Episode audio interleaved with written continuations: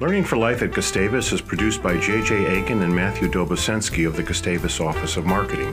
Will Clark, Senior Communication Studies major and videographer at Gustavus, who also provides technical expertise to the podcast, and me, your host, Greg Kaster. The views expressed in this podcast are not necessarily those of Gustavus Adolphus College. For many people, Minnesota is synonymous with Scandinavian American, which is to say whiteness. Yet African Americans have a long, important, and rich history in this state. No one knows this history better than my guest today, educator, historian, and author William Bill Green. Bill, I am proud to say, graduated Gustavus in 1972 with a degree in history. He then went on to earn a PhD in education and later a JD from the University of Minnesota. A professor of history at Augsburg here in Minneapolis since 1991, Bill is the author of three essential books on the history of black Minnesotans and their struggle for civil rights. A Peculiar Imbalance, The Fall and Rise of Racial Equality in Minnesota, 1837 to 1869, Degrees of Freedom, The Origins of Civil Rights in Minnesota, 1865 to 1912, and most recently, The Children of Lincoln, White Paternalism and the Limits of Black Opportunity in Minnesota, 1860 to 1876. The last two garnered Bill the Hognander Minnesota History Award in 2016 and 2020. And Bill has yet another book forthcoming this coming January on the African American uh, woman activist Nellie Francis. In addition to his teaching and scholarly writing, Bill has long been extensively involved in the community around issues of education, especially serving, for example, on the Minneapolis School Board, which he chaired, and as superintendent of Minneapolis Public Schools. Gustavus has recognized Bill's outstanding professional achievement with a distinguished alumni citation.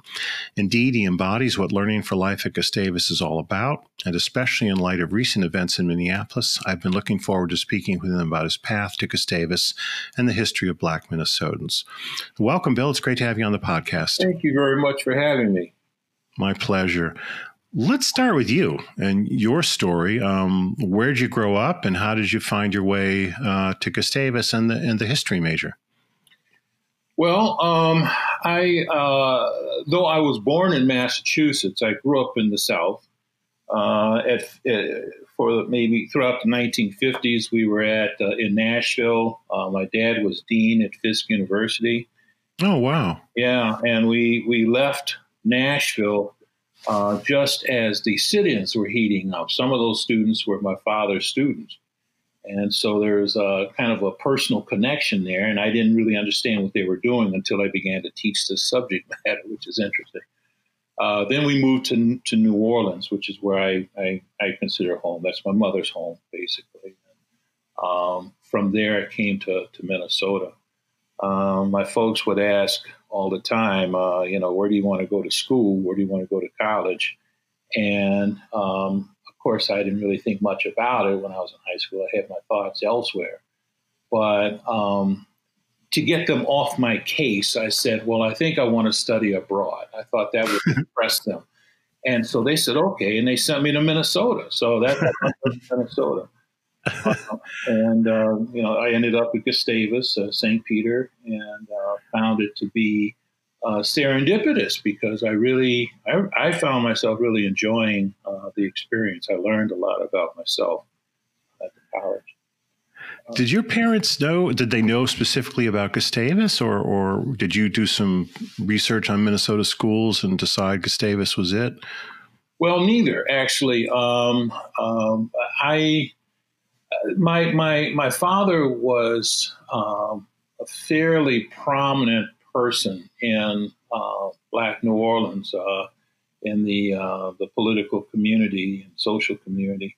Both of my parents were very much engaged. My mother was a school teacher, and she was very much involved with the uh, uh, work of the League of Women Voters.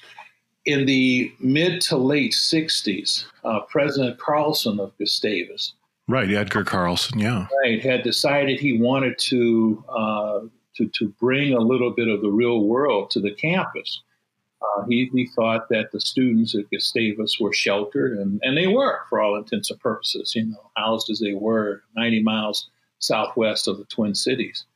And so he sent his, his lieutenants all over the South and Chicago and to New York to try to enlist African American students to come to Minnesota. And in one such trip, uh, they, you know, they they they knew that Dad was one of the people they should contact when they came to New Orleans, at least. And my dad was impressed. We hadn't thought of Gustavus up to that point.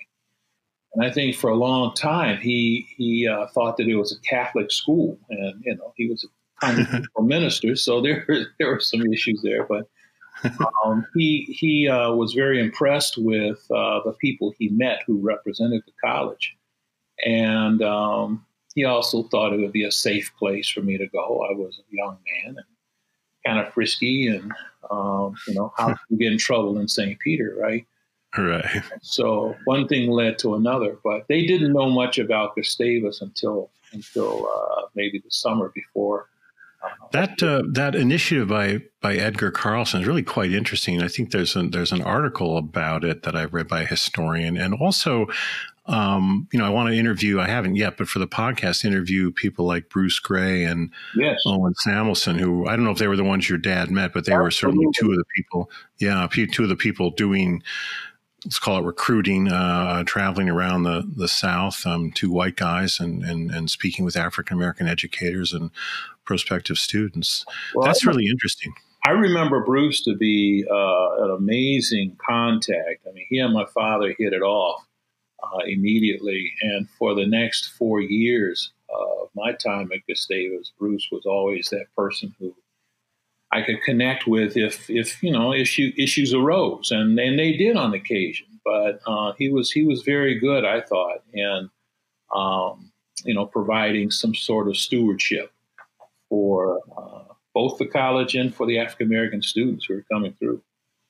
Yeah, I heard a lot about his his work in that area um, from from other uh, African American alums.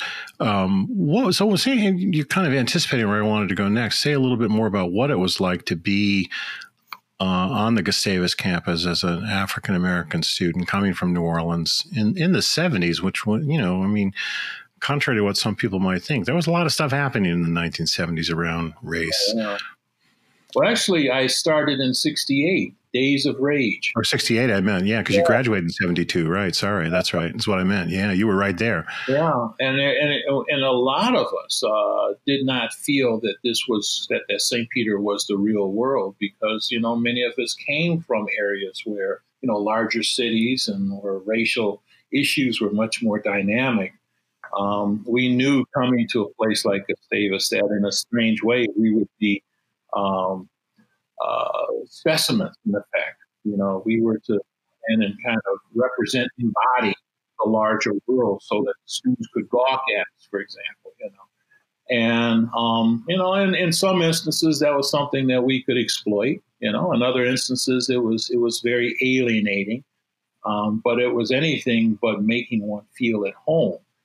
Um, right. This is where the history department really uh, worked for me because um, I got to know early on uh, professors like uh, uh Fred Brown, and I love Fred, and uh, Wefald were, were, were just amazing. And I spent a John we- Jon Wefald and Fred Brown, yeah, both of them I think went on to be college presidents. That's correct. That's correct. And um, Brown, who was himself, I think he would cons- he, he, he may have considered himself an outsider. Um, he, he wasn't Swedish, he wasn't Scandinavian. He was he was from uh, the middle world, so to speak, of, in Iowa, and and cowboy, you know. And uh, he he could relate, I think, or at least we felt that he could relate to us in a way that most of the other professors couldn't. And uh, so I found myself finding a home. He made his home our home, in effect. Uh, so, you know, he was one of the reasons why uh, we were able, to, at least I was able to get over some of the alienation, homesickness that I think is inevitable. Right. Did you um, did you come to Gustavus with an interest in history, or, or how did you find your way to the history major? Well, I I was uh, I, guess I had the bug when I was a kid. Uh, you know, growing up, uh, having a, a, a, connection with Massachusetts, and growing up in Nashville. Uh, you know, there's there's there's a lot of history there to begin with, and my father uh, always made it a point. We had the the good fortune of being able to travel uh, for for for vacations, and and and Dad always uh, you know enabled me in my interest in history. We would go, we would stop by places of historical note, and uh, he I don't know I don't know that he was terribly interested in it, but he was interested in it for me. You know, he would he would see to it that I got these souvenirs and that I would get these maps and um, you know things. And I, so I, I had I it whetted my appetite. And of course, growing up in New Orleans, living in New Orleans, which is history personified, right? it just sort of amplified that interest um, I tended to always think about history from a literary perspective. And um, I, I, love the, the, the, the, historical dynamic, the human interplay um, that goes on in history. And, in, and it actually, I saw it through when I graduated um, and went into law, strangely enough. My very first publication was a uh, law review article on uh, slave trial that occurred in Minneapolis in 1860. That was the very first piece that I actually wrote in history. And it brought me back to history. I had left, uh, graduating from college, uh, had a choice of going into history per se or going into ed psych, which was my father's area. I went the latter way, but uh, wound my way through that into law and then into history, a circuitous route that route was, uh, you know, was by way of writing the article on uh, the slave trial. Yeah, and I want to talk about that trial a little bit because most people don't know anything about that. I only learned about that in a, um, actually in a seminar I did a couple of years ago with uh, historian Paul Finkelman, sure. uh, which which led me to your uh, article, by the way. Um, before we before we get to that, I do want to comment on you. You, you just touched on this on your uh, your your interest in, in the in the human dynamic in history. I mean, that comes across uh, in your writing, the books especially, which are which are. I mean, it's it's it's kind of unfair to say they're organized around people's stories, but in, in a way they are. Um, and I wonder before we get to the article, if we could talk a little bit about um, the, the the the the books um, and then some of the figures in those books. It's impossible for you to summarize three three books here and the fourth that's coming. But maybe tell us a little bit about some of the important uh, African Americans you've looked at in your in your uh, uh, research and writing in those books. Well, I never knew that there was a black chapter to Minnesota history. First of all, um, the, the the the canon uh, if anything, would only refer to Dred Scott and nothing else. And uh, if you look closely at the footnotes in Folwell, for example, there's only one reference to the slave trial, and it was it was it was touched on and and uh, left, uh, almost as if the issue of race was an indiscretion on the part of the historian and the scholar. So you know, I I, uh, I was I, I I would have otherwise followed suit and not paid attention to that history were it not for the fact that, and this gets me back to New Orleans. Um, I knew I was one of the few kids, if not the only kid in my group, who knew who Hubert Humphrey was. You know, who knew who uh, uh, Fritz Mondale was, and and Don Fraser, and it's because they were they were setting a national policy of civil rights, uh, at least within within Congress. And uh, my dad being involved, my mother being involved, their names were bandied about around the dinner table. So I'm asking myself, where do these guys come from? What is it about Minnesota that that that, that brought the nation, brought these guys to the nation? And how is that possible in a state where there are no black people and no apparent consciousness of black. What's that all about? Um, so, you know, I, I, began to sort of look at the logic more closely and, and began to realize that in order to, uh, first of all, to, to, to know that, that that question existed said something about the culture here. Right. The notion of niceness and about the culture of not wanting to be disagreeable where does the notion of exceptionalism come from when there's no history to base it on? Um, so you know, there there are all sorts of questions that were unnice questions, so to speak. You know, that that drew me in. You know, um, and and one of the jobs I had was as a was as a janitor, and in a print shop. And one night, I was working in the office of the of the of the foreman, uh, or we call her four four lady, and she was uh, she's about maybe four or five inches tall and she had one eyebrow, and she had, you know, and she was intimidating. She scared the Jesus out, you know. But I, I, I was drawn to her because I'd never seen a Minnesota woman who had never been anyplace else but Minnesota with such dark skin. She was white. And she had a name like Wojak. That's not a black name. That's not a Creole name. So, I mean, what was this all about? And I finally got up the nerve to ask her um, you know, where'd your skin come from? I think I was much more diplomatic than that. you know, I, I, asked her, how did you, you know, who are you? Where'd you come from? You know, what's your background? And I, I saw for the first time vulnerability. That stunned me because she still felt the wounds of being French. And that's what she told me.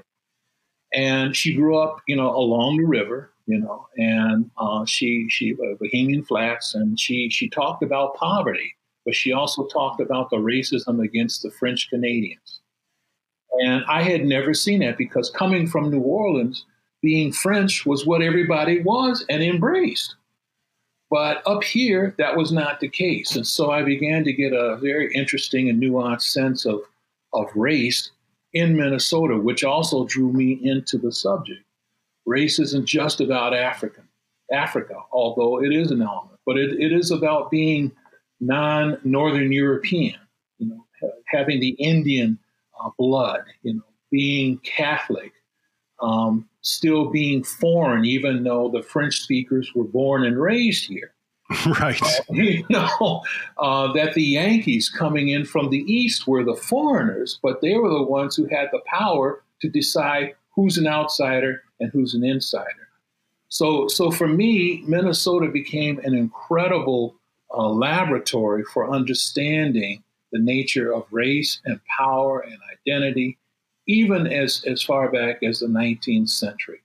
And um, I began to wonder that the answer to my question about what is it about Minnesota that would give us Fritz Mondale and Hubert Humphrey may have some connection with that, with, with the Wojak story of the 19th century.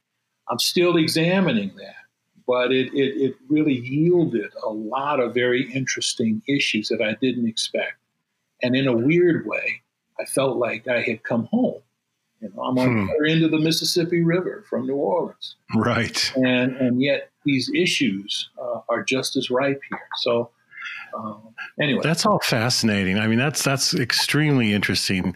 Uh, how you how you came to Black history in Minnesota. And you're reminding me too, I think I've said this on some other podcasts. When I first came to Gustavus, you know, I grew up in the suburbs of Chicago. Yeah. Uh, I had a beard, admittedly, and my hair was a little longer and thicker, uh, more of it. But uh, I, I, will never forget a student, a Gustavus student, a, a white student, saying to me, quote, you are so dark where do you come from? Yeah. End quote. Yeah. Yeah. I thought, yeah. okay, oh, as they might say here, okay, then I'm, I guess I'm in, I'm in Minnesota now. Um, well, and that I, sense of, go ahead, yeah, go ahead. The thing about that is that when I first came to Gustavus, it was said, and I'm sure it was done tongue, said tongue in cheek, but it was said that before my class arrived in '68, um, the only people of color were the Norwegians. oh yeah, I've heard that. right. Exactly.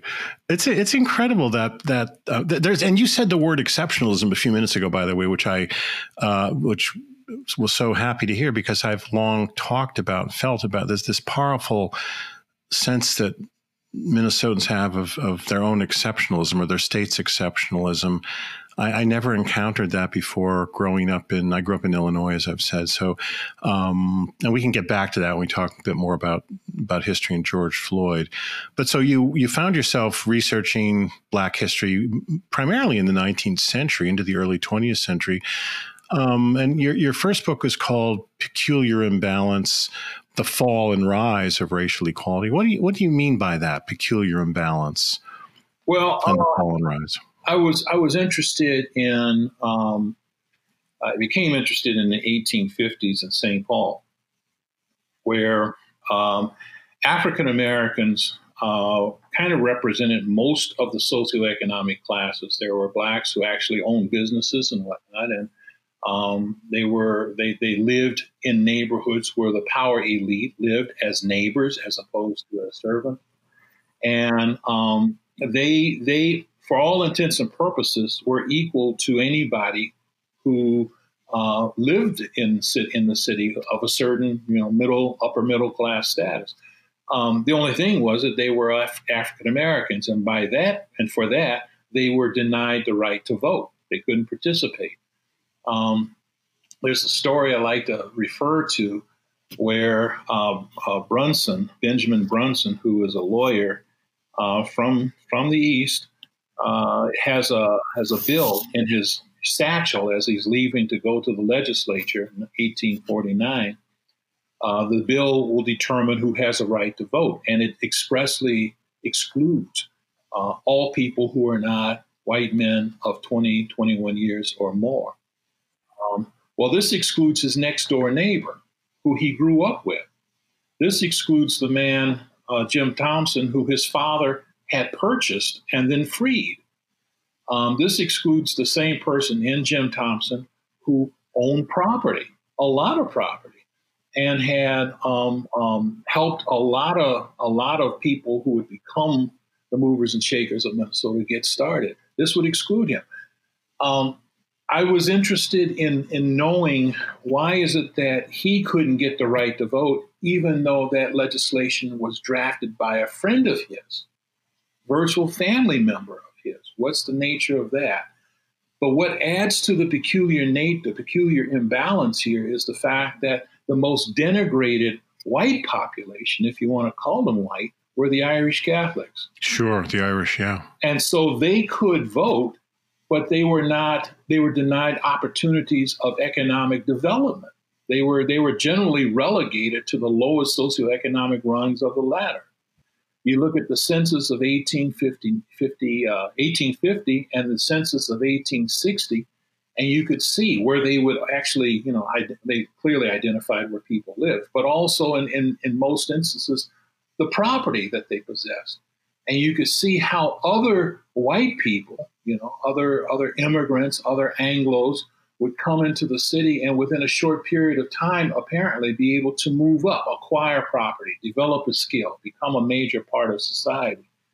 But the Irish Catholics pretty much were relegated generally to the same um, ghettos, so to speak, of poverty that they were when they arrived uh, in the in the early 1850s. Um, so you had one class of people who could vote, but but weren't permitted because of the racism against the Irish Catholics to acquire economic power. Some did, clearly, there were exceptions. But that struck me as interesting. So you have blacks on one on one hand who could own businesses and and and, and made made something of themselves economically speaking and had relationships, but they couldn't vote, as opposed to the Irish Catholics who who were, were denigrated by the Yankees, who seemed to embrace the African Americans as, as, as, a, as a preferred minority. And then you have on the third hand the Native Americans, who, um, as long as they stayed in the, you know, out, out of the city, away from the seat of power, as long as they didn't coalesce and, and, and, uni- and, and unify their, their, their voice, so to speak, as long as they stayed separate from each other, the Dakota and the Ojibwe on one hand, the Métis oftentimes were, were, were sort of a people in between, um, they could be given the right to vote, but nothing else. And that right to vote could be denied them and was denied them because the same Native Americans who could vote in 1851 were denied that right to vote unless they could speak English. They can read and write English. This is 1857. And that that denial occurred because their patrons in the Democratic Party denied them of that. So we're looking at three different races in effect Black, Af- African Americans, the Irish Catholics, and the Native Americans collectively, who were treated differently in terms of being a member of the society, of having political status in the society, in terms of having access to economic development in society. Now that would that would that would evolve into a different type of construct when you get into the 1860s and 1870s. How do how do you how do you explain that difference? I mean, what explains that? That's fascinating. Where I mean, African Americans, you know, fine, own a business, be successful, but you you can't vote. And what it took three three attempts is that right? I think you right to for for black men to get the right to vote in Minnesota. Yeah, that would happen after the Civil War. Okay. What explains that? What explains why um, that that right is extended to uh, Irish American men, but not African American men? Well, in the 18, 1840s and 1850s, America was still very Jacksonian in terms of politics. And so, and, and, and a lot of the power brokers of Minnesota were from the East, bringing with them the biases of the East. Most of the states um, I think versus all the states, with the exception of, of, of some of the New England states, um, denied African Americans the right to vote. In some states, they were never even there, there, was never even that opportunity to have the right to vote. But in most states, by the end of the Jacksonian era, um, if not all of them, black black men who once may have had the right to vote, especially if they had enough property, were denied it. That bias from the East and the Midwest and from the South but mainly from the East and the Midwest. That bias came with the settlers who moved to Minnesota. So it, it wasn't, in the case of Brunson, a personal uh, rejection of Jim Thompson. It was just kind of how things happen. I mean, you know, Brunson, uh, Thompson himself, the black man, uh, did not seem to have any grievance against the fact that he did not have the right to vote even though it became increasingly important. In 1849, the right to vote didn't matter as much because you knew people and because it was frontier for all intents and purposes. You can create your own relationships and, and go out into the woods and make your own, uh, develop your own wealth. It isn't until the town becomes much more crowded. Competition makes voting that much more urgent. And it's crowded increasingly by people who are bringing the bias, the racism from the East. Um, as far as the, the Irish Catholics are concerned, well, you know, America hated the Irish Catholics.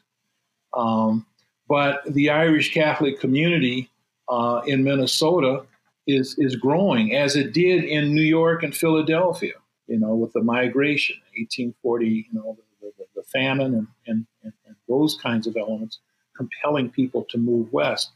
But in Minnesota, at least, um, the infrastructure that you see in New York that could keep, that could tamp down that Irish population did not exist as readily. You had the bias of the Yankees against the Irish Catholics, but you didn't have the numbers to actually repress them. The Irish Catholics in, in Minnesota were able to acquire political numbers because they had the right to vote, but they could amass political power because their numbers were increasing. And the, the Yankees did not have the physical and economic power to, to repress the growth of the Irish Catholics. Um, so they were able to become the same the St. Paul that we know and love today. You know, right. when you know, and you're that that point about the East, the, the bias. I mean, you're reminding me. Um, we should tell our listeners, some may know, but you know, for example, I'm thinking of New York State, as you mentioned, in some places where African American men had been voting, as the right to vote is extended to all white men, whether they own property or not, it's it's taken away from black men in New York. I mean, specifically, right? The, the Constitution is rewritten to disfranchise black men by by basically making the property requirement so high that that most black men can't can't meet it. Um, so that's that's interesting. The other thing I like about your work, this this reminds me, is that it, the, the it's part of this recent focus on on race uh, in the North and slavery as well, right? That these are not just Southern phenomena. We need to we need to pay attention to what was happening in in the North as well. And so, pick, picking up the story from there, I mean, the, the the next book, Degrees of Freedom. So, what happens in the late 19th century? You start that book at the end of the Civil War. Degrees of Freedom implies some some progress.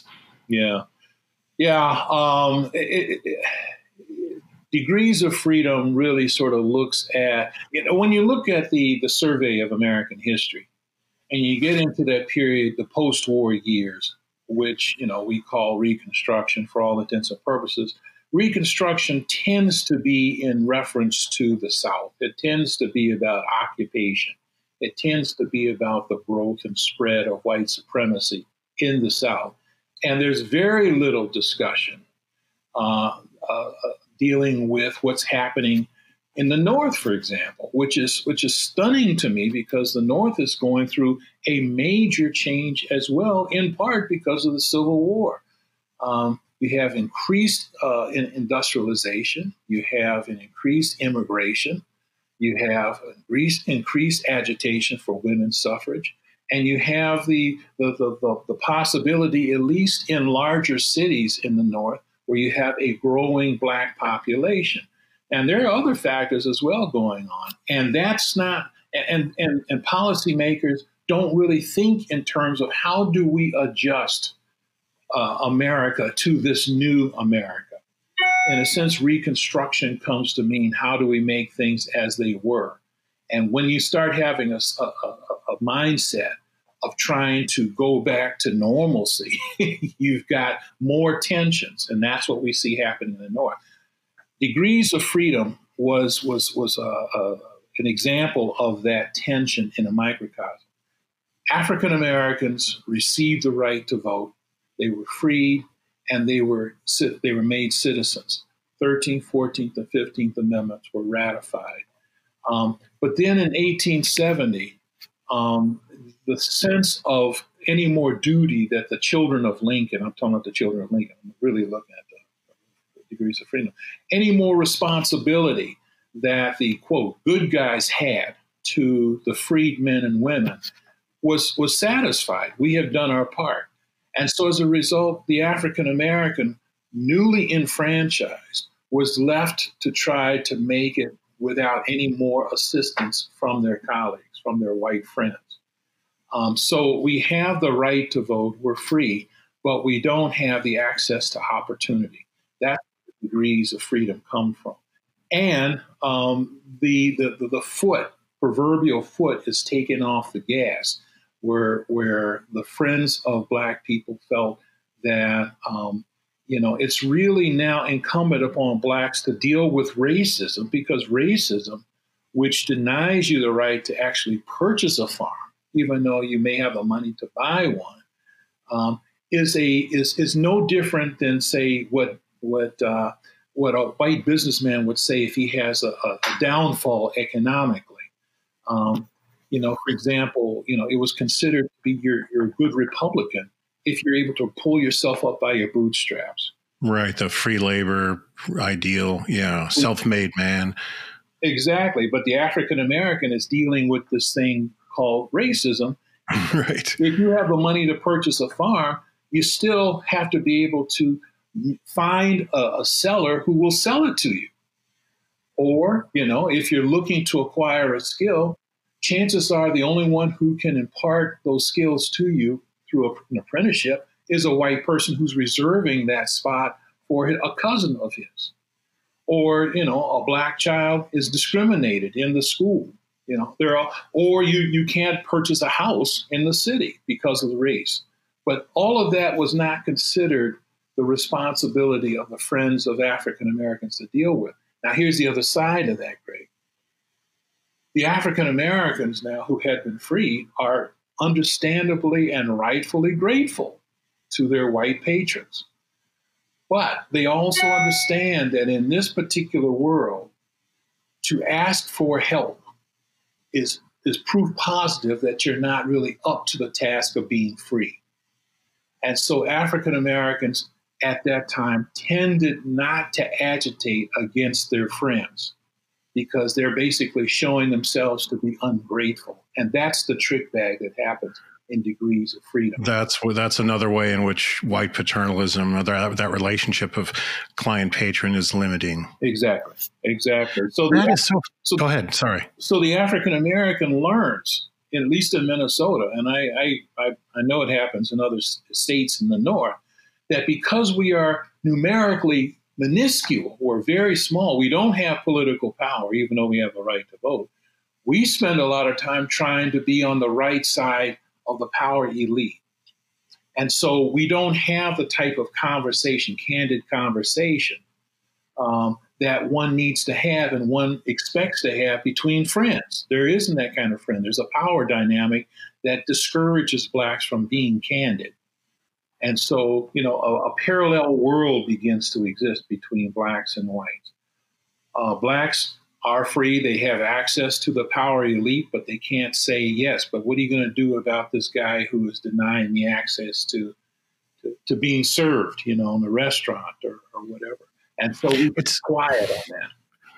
It's so interesting because it's, I mean, they, they, they, didn't have this language, but in a way, um, what, what, what whites were saying is, you know, you're on your own and the problem is yours sort of individually. It's not there's nothing we would say structurally or systemic about about the racism you're you're experiencing. If, if the whites were even acknowledging that that racism it's yours to fix. Um, and there's certainly there's still there's still that. I mean i can think of white people I know well who've who've made, you know, why can't black people do what other immigrant groups have done and you know pull themselves up? So this gets us into George Floyd in a way. Uh, the murder of George Floyd on May 25th, 2020, here in Minneapolis. And I know you've spoken about, written about this quite a bit. Um, I mean, isn't this history at least partly to explain why so many white Minnesotans were surprised at the anger. Uh, I mean, I'm sure you've heard. I've heard people say, white Minnesotans say, "Well, this isn't this isn't Minnesota," um, and I sort of say, "Well, it is Minnesota, right?" If you look at the history of black-white relations, I think those parallel universes you mentioned or worlds are are helpful in understanding why white Minnesotans were flabbergasted by what by what happened both both the murder of George Floyd, but especially the aftermath. That's a lot, but yeah. dig in wherever you'd like. Well, um, the, the, the, the, sense of unawareness, that's a word I'm making up, um, that a lot of white Minnesotans had. We didn't, we didn't know, know that this was still a problem. We thought this had been settled a long time ago. That's, that's something, that's an attitude that really kind of took generations to develop. By that, I mean this. Um, it's it's a manifestation of the fact that black people and white people live in two different worlds. They're they're in parallel universes. I mean, they they they they live close enough to kind of see each other, sort of, but not really know each other, or even really see each other. Um, and and an example of that is this, where um, I just got finished uh, doing a, doing a piece on Nellie Francis, who um, you know, was was was one of the leaders of the of the of the women's suffrage movement in, in, in 1919, and um, then in 1920, you know, there was a lynching, and she, in Duluth, in yeah, Duluth, and she um, basically um, drafted the language for an anti-lynching law. She and her husband, and she lobbied the legislature to the point where all but one legislator supported the enactment of an anti-lynching bill. Okay, so she is she is a hero, and a lot of people recognize her as an extraordinary person. Um, within, and, and it also suggests that she had developed relationships with powerful white people, you know, who would support this effort to change the right to vote, and that that was necessary because the African American population was just too small to demand that kind of recognition from the powers that be. So she had to have alliances with white people. Okay, so the bill is passed. Three years later, she and her husband decide to move from a home that they occupied for years in the black community, and they bought, purchased a home in a white neighborhood in St. Paul. And before they took before they occupied the place, the neighbors were demonstrating against her. The Klan, supposedly, burning crosses on their land. Um, she was harassed. She and her husband were harassed simply because they lived in that neighborhood. And what's noteworthy to me about that, aside from that itself, is the fact that all of her friends, the white friends, the white friends of power, the mayor, the governor, the legislators, city council members, and leaders of the suffrage movement said nothing. They did nothing. Um, now, let me just take a step back for a second on that point. Uh, the, the, the question that a lot of white suffragists at the time were dealing with is why should we take seriously black women? They're not here. Well, in Albert Lea, during one of the suffrage uh, uh, campaigns, the organization offered tickets to see Birth of a Nation if you come and join the suffrage movement. Okay.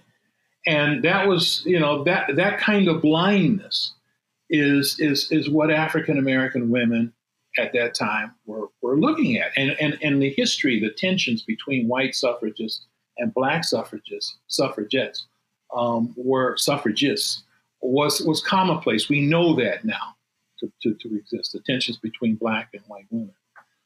Um, but Nellie had a special challenge in trying to get black women to participate. Black women believed in suffrage. They felt that it was the right thing to have suffrage, and that was not the problem. The problem was the last time, and these were survivors from Reconstruction. Okay, you don't have to be very old to have survived the Reconstruction years. The last time the nation extended voting rights to black people, what happened? The Klan right, rode bareback. Yeah. And now you're looking at Minnesota, and, and, and, and white friends don't see that fear, even though they're using tickets to promote a, a rally, Birth of a Nation. And then you add to that the fact that in, uh, in, in the summer of 1920, um, you have the lynching of these three black men. Now, that wasn't because of suffrage, it wasn't because of suffrage, but to the African American who has lived through uh, white terror um, throughout the first half of the 20th century and the second half of the 19th century, there seems to be a connection here that once blacks become a part of more enfranchisement, it seems to threaten uh, the powers that be. And the question is, where are our friends going to be? So, this relationship between blacks and whites, even blacks and liberal whites, is, is, is always going to be awkward, you know, because they're trying to think about what happens the day afterwards. Now, you talked about George Floyd. Uh, a lot of my students were wondering will my friends who were in the streets with me be there when the drama has passed and the hard work has to begin and making that's an important question. That's the important question. And you know when when they're asked that question the, the answer always is you know wait and see. And that's always a disappointing question uh, answer to white reporters for example who are asking. They're hoping for this to be the beginning of a new age. And they they want blacks to embrace it. But then african americans saying well you know we, we don't want to speak too loudly about our um, skepticism because, after all, we're glad folks are out here now. But, you know, in our heart of hearts, we've seen abandonment before. And will this be yet another example? So, you know, the notion of exceptionalism is something that that that the white community in the at the turn of the century sort of invented for themselves without any kind of assessment from their black colleagues. Right, and it's comforting, and it masks and obscures um, the deep, deep inequalities around race. I mean, the the segregation that still exists in the certainly in Minneapolis uh, to this day. And the other and the other thing about the white allies, I mean, that's you know, there's rightly a lot of focus on that uh, today around the George Floyd protests. and yet that also can it can reach a point where the white allies become the story, and we lose sight of of uh, you know what's. Uh, so I, I'm I I don't know where you come down on this. I've I've been asked sometimes by students, "Well, is is this the moment? Is this the turning point?" And I'm not so sure. Um, but I'm speaking here as a historian, obviously not as a not as a black American. But um, you know, hopefully, but but I think we have to wait and see. That's, as we know in history, I mean, my answer. Go ahead. When when when I've been asked that question by reporters, let's just wait and see. Yeah. And, and they, you know, and that's a problem with our society. We want things to be clear and resolved. We want closure now. Right. without really having to grapple with the challenge of, of the hard work. That's right. Yes, that's right. I mean, uh, one, one, one, actually a white SNCC activist I was in a webinar with, and it's in his, uh, oh, Lou, Lou Sussman, maybe. Anyway, he was, uh, one of the freedom riders, and, but, uh, he, uh, was making that point too. Same point. He works in Harlem now with young people, but you know, it's not enough to just protest, even if you protest for many weeks. Yes, that's important, but you know, there's more work to be done. Um, a lot more work, some some some ways harder work as well. Let's talk about you know you, you mentioned the is it is it uh, Eliza Winston her story that you you were alluding to earlier the the, the slave woman and her yeah, yeah. trial yeah tell us a little bit about that because I find that so interesting and uh, again I think most most people listening don't don't know about it. Um, Minnesota in 1860 was free soil, which is to say that you know slavery was prohibited in this region. Uh, Minnesota in 1860 was now two years into uh, being a state uh, controlled by the Republican Party. And it had adopted a state constitution which prohibited slavery as well. Um, but Minneapolis, in particular, and St. Anthony, which is now considered it, it's the it's the it's the East Bank of uh, of St. Anthony if you're if you know Stone Arch, if you know Minneapolis, you know Stone Arch, that neighborhood, um, across the river on on the uh, on the east bank, that was considered St. Anthony. That was St. Anthony, and uh, or the village of St. Anthony, and um, that is a place where John North, um, a man from uh, from New York, came and tried to make into the New England of the West. He wanted to plant a colony of reformers in this region. He did not succeed. And so he moved down to the Cannon River uh, and formed another community that would be a community of reform. And he named it after himself. It's called Northfield. Okay. But the long and the short of it is, is that um, Minneapolis and, and St. Anthony were considered politically much more liberal compared to the more conservative St. Paul in 1860. And yet, and, and yet we had the benefit of this waterfalls, which was the attraction of so many tourists. During this particular time, um, the more people who were uh, more tourists tended to come up to Minnesota on the Mississippi River from the south. They were Southerners. And after Dred Scott had been decided, which included the provision that said that a slaveholder can take his slave anywhere, including free soil, and still retain ownership, Southerners basically had the license to bring their slaves with them to Minnesota, even though Minnesota was free soil. And, and because St. Anthony Falls is located in St. Anthony, Minneapolis, this is where they would come. St. Anthony, Minneapolis, the, was the only site of the Anti Slave Society. it didn't exist any other place in the state. Um, and so you have this, this strange uh, construct where slaveholders would bring their slaves to St. Anthony in Minneapolis, St. Anthony in particular, uh, to vacation um, in, a, in a state where you have an anti slave society situated just a couple, couple doors down um, the tension is ripe. um, the slaveholder, uh, his name wonderfully is Colonel Christmas, Richard Christmas. That's one of the got interested in the story. The names are incredible. Uh, he's away on business. His wife is at the at the uh, is in the resort. His wife tells uh, told uh, his the, the slave woman Eliza Winston to take her frock to the seamstress down the street and to have it mended. The seamstress is a black woman named Emily Gray. Interestingly enough, you know, most of the people who are residents of the region kind of do their own repairs. So her clientele tends to be the tourists who tend to be Southerners, right? And she's also friends with the anti-slave people. Okay, I'm going to try to go try to be clear because it, it gets complicated. But the long and the short of it is this: Emily Gray helps Eliza Winston. Emily Gray, the free black woman who owns the seamstress shop, hears Eliza Winston's call for help. And so Emily Gray tells her abolitionist friends, we've got to, we've got to get this woman. We've got to bring her to freedom. The slave woman is whisked away by her master and mistress. They learn about this plot to free her. They go to another lodge on the shores of Lake Calhoun. I think it was called Lake Calhoun at the time.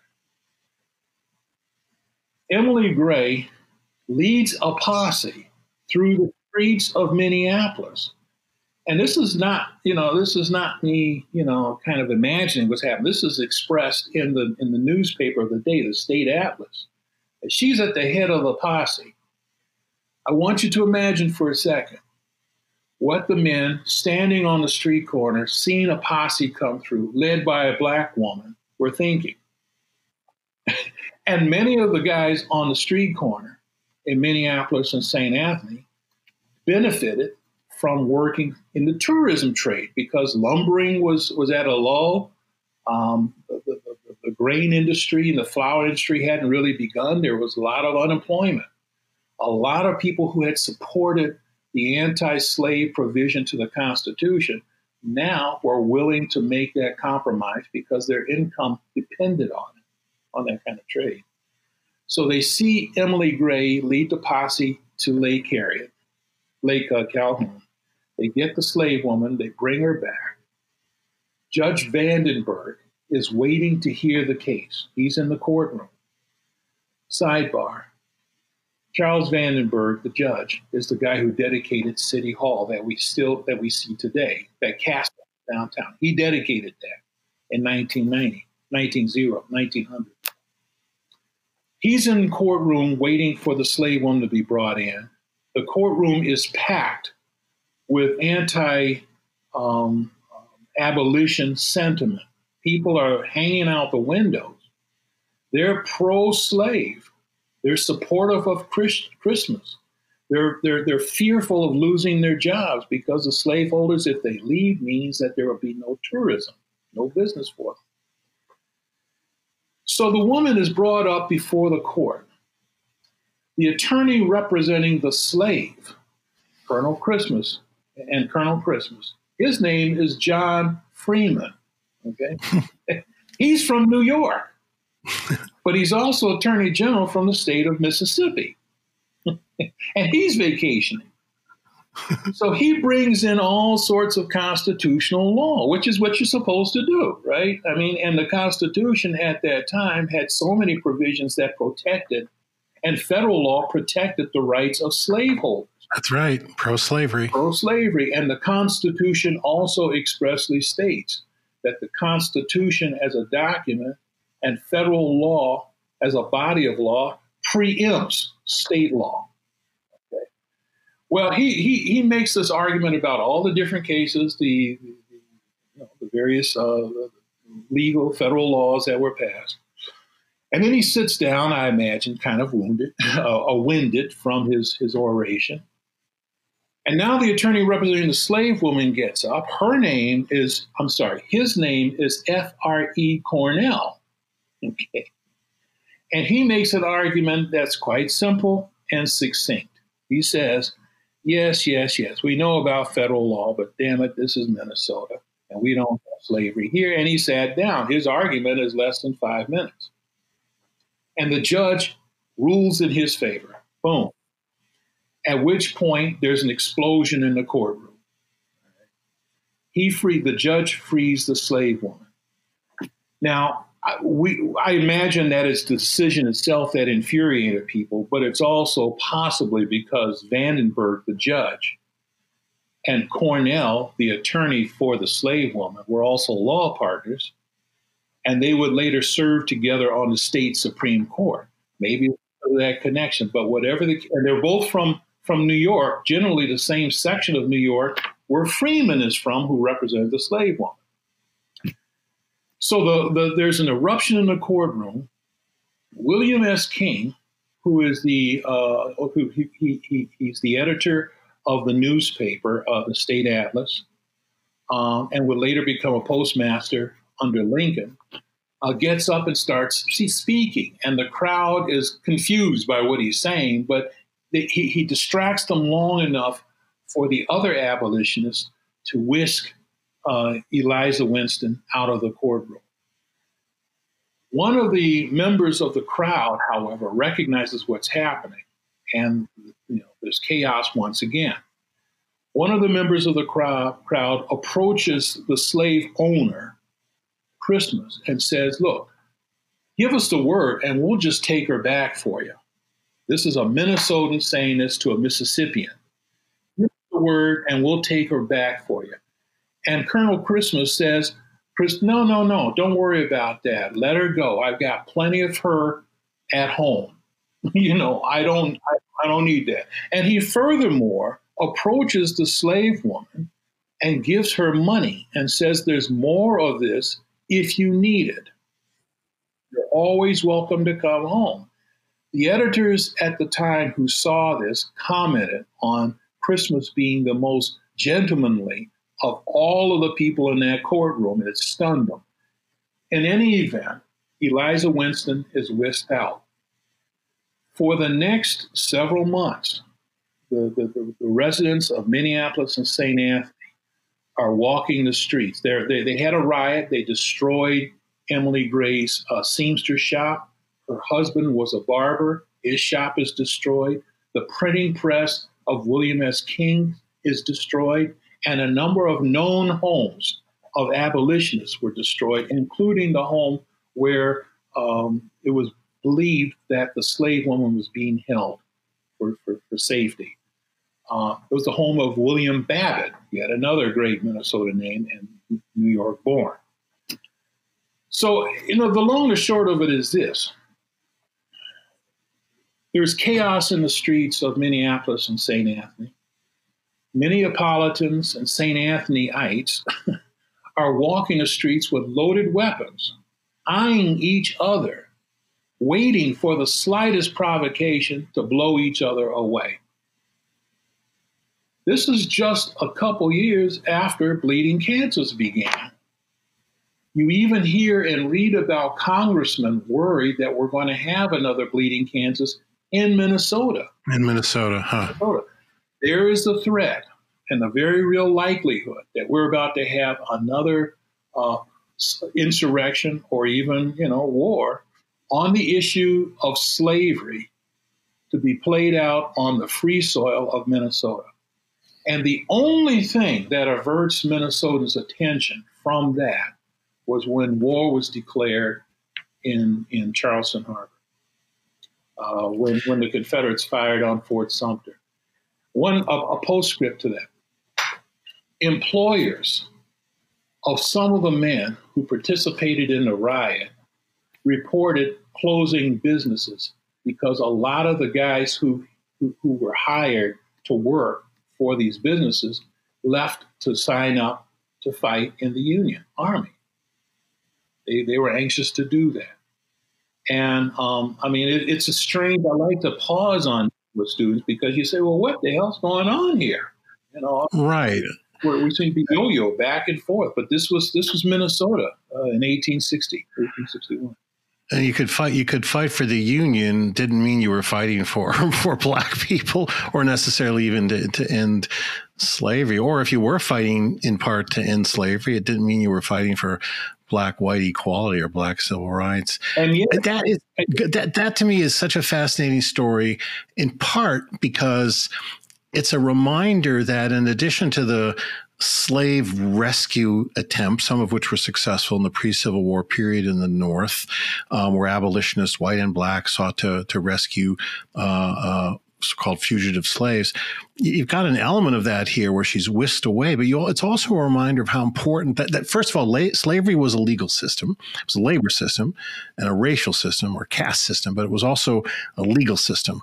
And that one of the tools opponents of slavery used was, was the law. And so you've got the judge, the judge waiting, and the judge ruling uh, that that this woman is indeed a free uh, a free person. Fantastic story, gripping story. That should be turned into a movie, by the way, or a little, little TV something. Seriously, a little documentary. That'd be great. Before we conclude, thank you for telling that. Before we conclude, you were superintendent. You, you chaired the school board, Minneapolis. You're also superintendent. And I just want to get your take on the issue of um, school reopening in the time of COVID. So imagine you were, I mean, I, I mean, hear you saying, thank God this isn't the case, but imagine you are superintendent right now. Um, what are you thinking and what are you saying about that issue? Of school reopening yeah, amid this pandemic. I'm not in that position anymore. so thank you for that.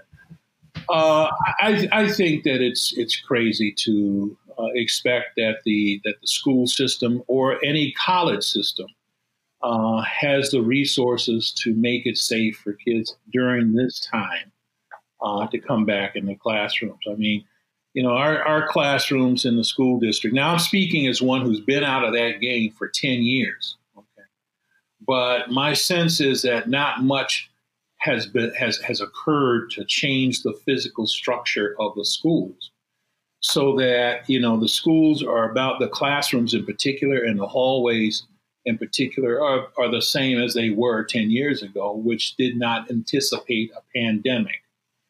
Um, i think that it, it, it just doesn't make sense to send kids back at this particular time.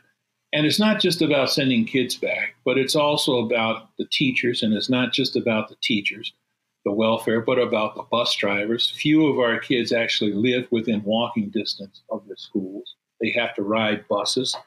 And, and I'm thinking about the drivers, the, the custodial staff. Um, you know, I mean, it, it's just so impractical to believe that, um, you know, any school system, regardless of, of, of, whether it's a red state or a blue state, uh, regardless of whether it's in, you know, Florida or Minnesota, that that we can suddenly accommodate. And it's a complicated thing. I mean, it's it's easy for me to denigrate those who would um, want to resume business as usual. But you know, I know it's much more complicated than that. I recognize that a lot of parents are worried about how do we uh, go to work, and where do we place the kids, and um, you know, we, know, how much time are we losing perhaps never to be reclaimed. That's right. That's I mean, what what happens to the kids who, who aren't able to go back for ha- another half year or more? Exactly. So it's it's an incredibly complicated issue, and you know, I, I don't really know the answer to it uh, in any kind of useful way. uh, well, here's to a, here's to here's to here's to you not being superintendent right now. Um, so this is more armchair uh, than than anything. Um, and here's to you being the scholar you are of of Minnesota Black history. I just your your work is simply superb. It's so it's so well researched and so readable. And I urge everyone to get your books, including the the one forthcoming in January on on Nellie Francis. She sounds fascinating. Um, we're proud to claim you as an alum of the history department and, of course, of the college. And best of luck with your own your own teaching this fall. we'll, we'll, all need it. I just um, share one thing with you. Go ahead. Um, during the time when um, Nick was being promoted, was being uh, uh, approached by schools and universities and whatnot and academies. This is your son. Yeah, this is my son. Um, I didn't know that he was going to do this. He went to Gustavus. That was one of the things he went down for for the rush week, so to speak. And I asked him, "Well, why why are you interested in Gustavus?" I mean, because we never really talked about it. It was good for me, but you know, I didn't want to press anything on him. And he says it looked like it treated you well. I mean, he said this, so uh, he he he was very proud of being a Gustie and still is. And so, um, you know, there you go. That's a great um, boy. That, I'm thinking about how that could be used in marketing.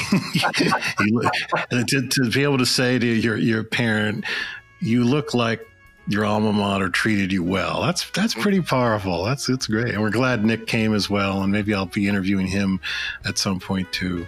So thank you so much. Um, I could I could talk about this forever. I find it absolutely fascinating, um, and including the you know all all that falls, all that all that comes out of the fact that the the black population is small, right? All all that that has meant over time. Um, so here's to um, here's to a vaccination. Here's to justice, and. Uh, we'll talk again soon, I hope. Take good care. Thank you very much, Greg. I appreciate it. My, my pleasure. Thank you.